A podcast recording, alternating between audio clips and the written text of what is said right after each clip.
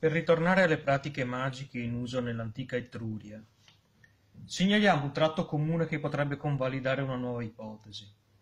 La ripetuta e quasi ossessiva presenza di passaggi o percorsi, cunicoli, labirinti, vie cave, tagliate, pozzi, gallerie e altri spazi ipogei. Questi spazi potrebbero aver avuto una funzione sacra, in relazione ad un antico culto della terra, e ciò sarebbe avvalorato dalla contigua presenza di necropoli, templi e altre opere sacre che, in età cristiana, furono sostituite da chiese edificate negli stessi siti. I cunicoli, le vie cave, le tagliate, i pozzi sacri e altro ancora hanno tutti un'evidente finalità di passaggi. Ma per chi? Per cosa e per dove? Forse avevano solo una funzione simbolica per ritualità, processioni e altre cerimonie?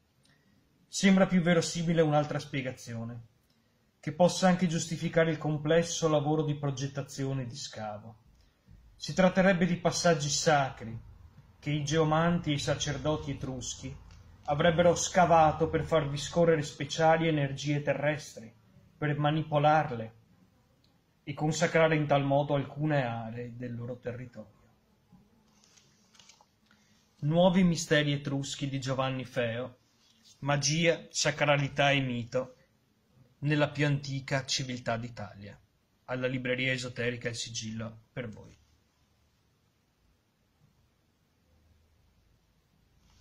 Vi aspettiamo.